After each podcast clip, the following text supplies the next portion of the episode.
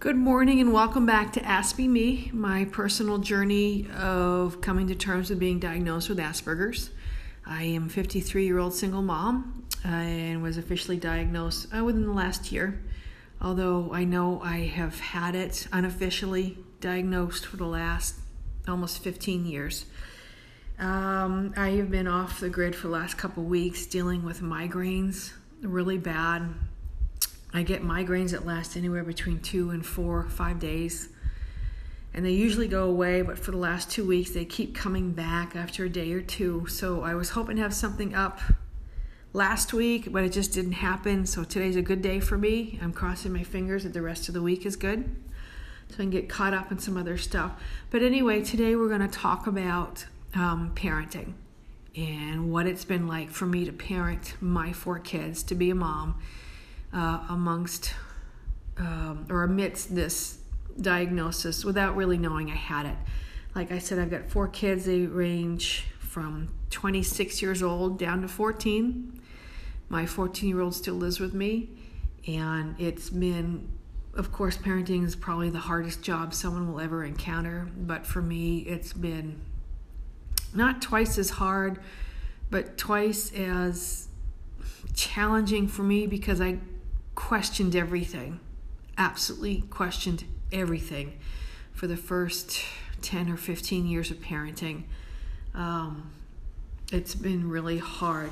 But anyway, um, as some people may know, that those of us on the spectrum, we tend to use scripts for everything. We tend to use guidelines, we tend to use the rule book, we tend to have scripts for every phase and every um, challenge of our lives. So we have a script for being a teenager, we have a script to follow that we think we're supposed to follow as a young adult, we have a script to follow at work, we have guidelines and rules to follow for being a parent. And when sometimes that script has a wrench thrown in it, it's really hard to recover. And that's what happened to me when I had my second child. I was following along the scripts and the guidelines and the rules for parenting, and then for my first child, and then I had my second child who was born special needs. From the second he was born, he was special needs. And that kind of threw a wrench into everything. But anyway, for parenting with my first child, I followed the scripts and the guideline to a T. I um, quit my job to mother full time because it was my understanding that good moms and good parents, that's what you did. You put your life on hold and you quit your career and you raised your child because nobody else should be responsible for raising your child. That was my understanding. So I had my child. I after my six week maternity leave or 12 weeks or whatever it was, I turned in my notice and I stayed at home to raise all my kids. And with him, I followed everything. I nursed him for the first year because that's what you were supposed to do. You nurse your child. At the time, parents who used formula or moms who used formula were considered to be lazy parents or bad parents or couldn't be bothered parents, which I now know is not not not the case at all. So anyway, I nursed my child for the first year. Uh, he had no solids until he was four months because that's what the book told me. Uh, he had all his bottles boiled to sterilize them because I was also pumping milk. So I sterilized everything by boiling them, which now I know is really not necessary. Uh, I avoided pacifiers like the plague because that was considered to be the lazy form of parenting. Um, we went to sleep every night at the same night. He cried himself to sleep if necessary because that's what you were supposed to do. They needed to teach themselves how to fall asleep. It was not an easy form of parenting.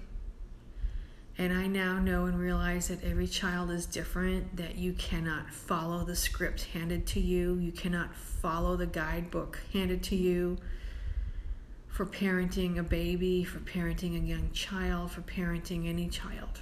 That's just not the case, but that's not what I understood to be true. So I followed these rules and guidelines and scripts like the plague. I had his first set of shoes professionally fitted. There's nothing like spending $80 on a pair of leather shoes for your first child, which they quickly outgrow within what, three, four months once they start walking. Um, and it's those, I'm sure everybody's seen them because everybody has them set in copper once they're outgrown. Those little white leather shoes that you're supposed to buy. Now I know that's not true. Um, for schooling, my first child didn't go to school until kindergarten, and even then it was a half day. And I'll tell you what, I was the only parent picking up my child at half day. Everybody else's kids stayed full day. So it was at an elementary school, so it was from 8 o'clock in the morning until 2.15 in the afternoon. Um, I was picking him up at, I think at 12, half day, or maybe even before that, because they had nap time. So I was picking them up right before nap time, and at one point, the uh, kindergarten teacher pulled me inside and said, You know, he'd be much better off if he was here all day. And I just, I can remember just staring at her blankly and, going, oh, okay, I'll think about it. But I wanted to make sure my kids had every experience available to them prior to going to school full time. That was really my mindset because once they start school full time, that's it. You have no more time. And that's part of the reason why I also decided to quit my job is I wanted to be there for every possible moment possible before they went off to first grade full time. Because let's face it, once they're in school full time, there are no more days at the park. There are no more library times. There are no more impromptu play dates. There are no more days at the zoo. Um, I had a membership to everything when my kids were little, when they were babies and toddlers prior to going to school full time. I had a membership to the zoo and we went there every week. I had a membership to, there was a, um, there still is, there's a train park here in town where you could buy a membership and you got to ride the train for free. So you paid a whatever it was, a yearly membership, $100, but you get to ride the train for free. And you get to ride the merry-go-round for free. So I had a membership to that. We were at the library every single week for library reading hour where all the kids would sit around and we'd listen to the librarian read a book and read a story and then um, they congregated the kids congregated after that well not really it was more for the moms i think to get out but i would take them to the park almost every day almost every day when my oldest was a baby and a toddler and i had my second child I would take them both to the park. We had a park within walking distance. I'd put them both in the carriage and walk them down the park, and we'd spend a couple hours down there easy. I wanted them to experience getting dirty. I wanted them to experience um, outdoors. I wanted them to experience jumping in puddles and getting muddy and digging for bugs. My first child has a love, a love for bugs. And that's because almost every day we went outside in the backyard and looked for bugs. We looked for caterpillars and we looked for moths and we looked for beetles and those little roly poly bugs that roll up into a ball. We'd go out and he would dig them and he'd come in with a cup full of them. We'd have 25 roly polies in a cup.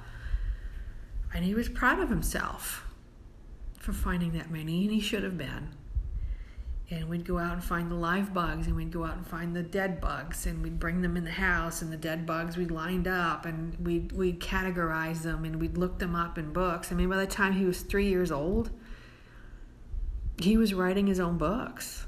He was dictating to me exactly what he wanted the book to say. When we went to the library we went to the library. But he never went to the kids section. We always went to the reference section. And we always got out books about gardening. We got out books about the wilderness and we got out books about bugs. And he knew so much about bugs by the time he was three that he was writing his own books. I always tried to replace the TV with something better because that's what I had read and learned that you're supposed to do. Limit their TV time as much as possible, which I did. And that's why I had memberships to all these places. That's why we were at the library, you know, at least once a week. That's why we were at the park almost every day. I didn't want them to be stuck in front of a TV learning about a purple dinosaur or a blue dog or um, I'm trying to think what other TV shows there were at the time. But anyway, that was my take on parenting. I wanted them to try as much as possible, so I encouraged sports, but I did not require it.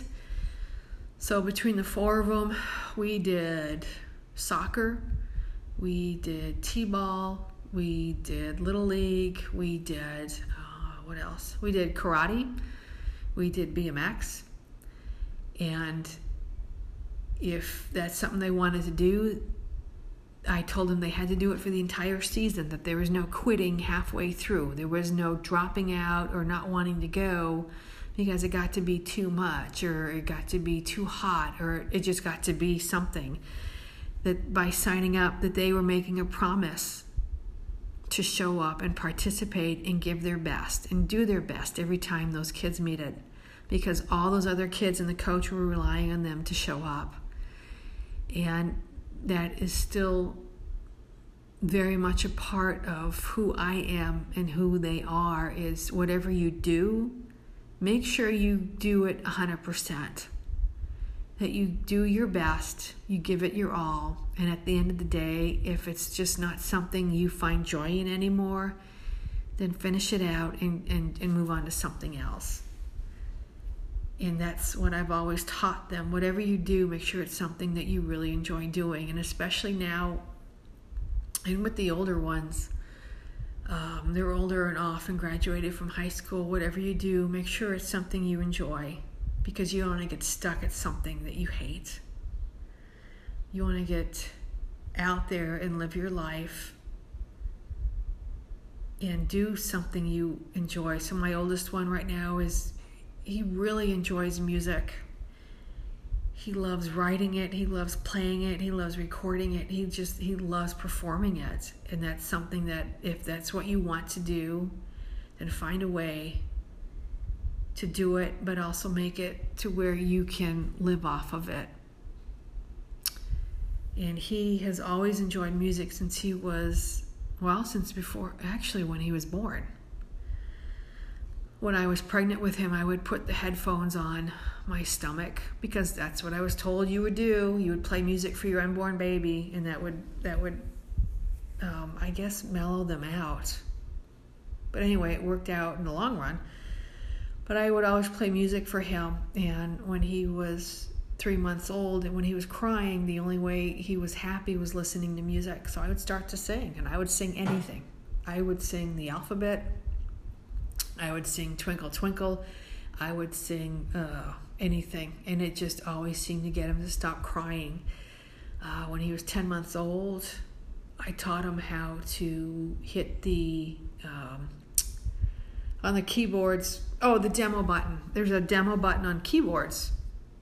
And he figured out which button to play, to push, and if he pushed that button, the demo list would play out on the keyboard and I he would rock back and forth dancing and smiling. That was some of his happiest times was listening to music. I exposed him to all types of music.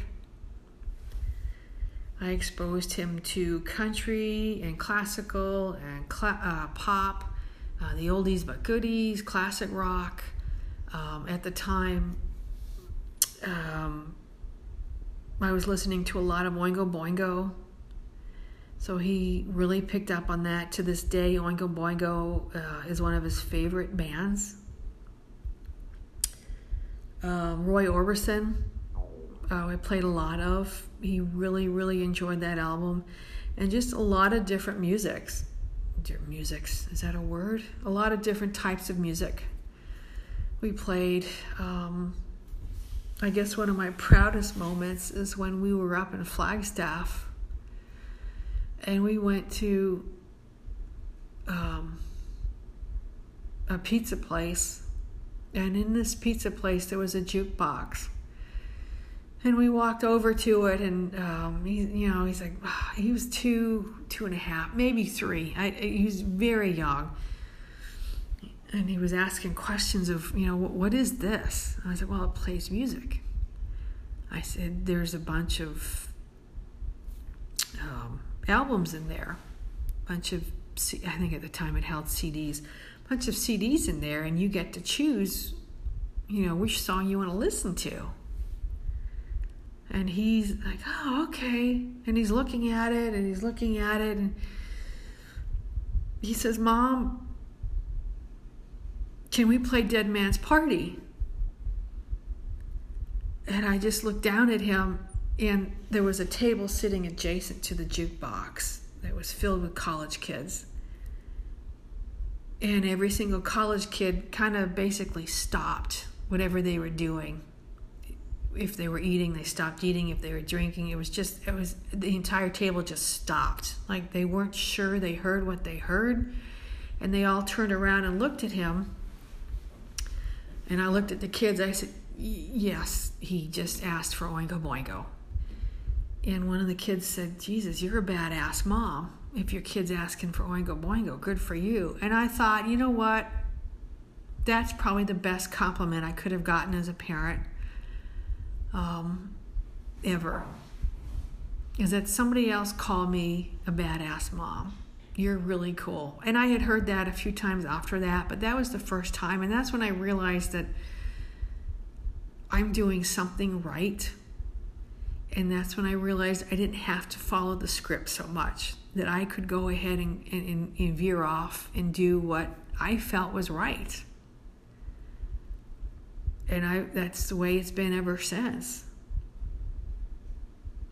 So I, you know, for for kids for the rest of my children, I didn't buy them shoes when they were one. They basically walked barefoot because that's what they were happier in doing. And, and now I learned that that's actually better for their feet because they're not confined. Their feet aren't confined. They're still forming, and the bones are still forming, and you're better off not putting them in shoes at all for as long as possible. So the rest of them all walked barefoot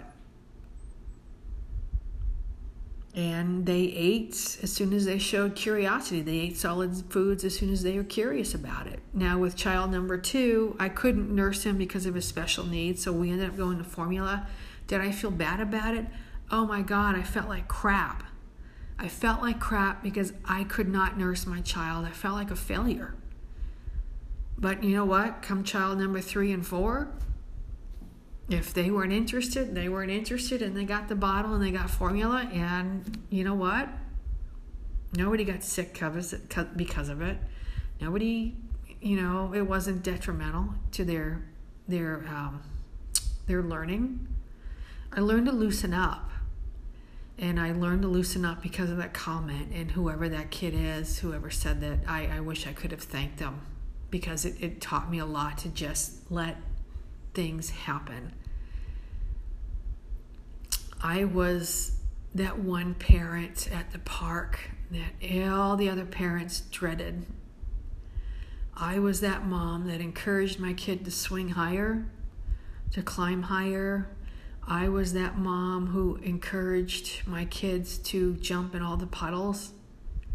And if they missed one, I remi- reminded them. I would, you know, look at them. So you missed a puddle. Go back there and get in it. You know, jump in it. I was the one that, that if they were had no shoes, to squish their feet in the mud. What kind of a feeling is that? That's an awesome feeling to be able to get that dirty. I think. My philosophy has always been the dirtier the child, the better the time. and that it's okay. It's okay. My my 14 year old today loves to craft and paint, and does she make a mess? Yep. Does she know that she's got to clean it at the end of the at the whatever she's doing? Heck yes. So there are times when the bathroom sink has got paint in it, but she knows enough to clean it. I've got dishes or glassware that have paint in it because she used it to swirl her brush in. That's okay because she cleans it. Were there times when I had glitter everywhere? Oh, heck yes. I hated it. But you know what? After after it was you know that person had to, after one of my kids had to clean it up the first couple of times, they hated it. I said, "Ugh, I'm not doing glitter again, mom." I said, "Well, you know, you tried it, you didn't like it, and that's okay." You know, one of my other philosophies is I'll try anything once, twice if I like it. That holds true for me today as an adult, and that's what I teach my kids they have always, always been encouraged to try everything. When it comes to activities or arts or sports or food, anything they wanted to try. You want to try that roller coaster? Mm, okay, well, let's see you're tall enough because I'm all for it. And I'll tell you what, some of the most fearful roller coasters or rides that I I have ever gone on as an adult was because of my kid. My kid has pushed me to try new things. And that's another thing too is I feel really bad for um, those kids who are at public places with a parent. And especially nowadays, the parent has no involvement in what that child is doing. They are sitting on the sidelines. They are overly involved with their phones. They are checking whatever their Instagram, their Facebook, their emails.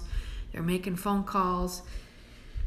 They've got their finger on the stupid camera button because they want to try and get their 10 minutes of fame with a video or a picture.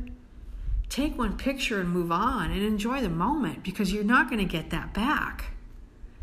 And that's what I learned I learned that these kids were some of them were absolutely desperate for affection and we'd be at the park and I'd be swinging on the swings or digging in the sand with my kids. And I would hear another one say mommy mommy look at me. Daddy help me. Daddy push me. Mommy will you ride on with me? And I unfortunately with some of these rides some of these parents just can't even fit in them. And that makes me sad for both of them because some of the best memories I have as a kid is riding the merry-go-round with my dad or getting in a rowboat with my dad and rowing out to the middle of nowhere in a lake and fishing. Heck, I was chopping wood with an axe by the time I was eight years old and yet these kids aren't allowed to use a butter knife. So I, I understand that yes, there's parents are more apt to be more cautious nowadays, but for crying out loud, parents, get out there and just enjoy the world with your kid. Get in there and, and ride the roller coaster. Get on the swings. You know, ride a bike. And I think that's part of why some of these kids have uh, a lot of emotional issues. Their parents just weren't there for the good times and the bad times. They just weren't there. And that's why I always tried to be a hands on parent from sunrise to sunset. I always tried to encourage them, knowing the outcome of some of what they wanted to try. I already knew in my head what was going to happen, but I wanted them to learn it and I just I learned to throw out that script.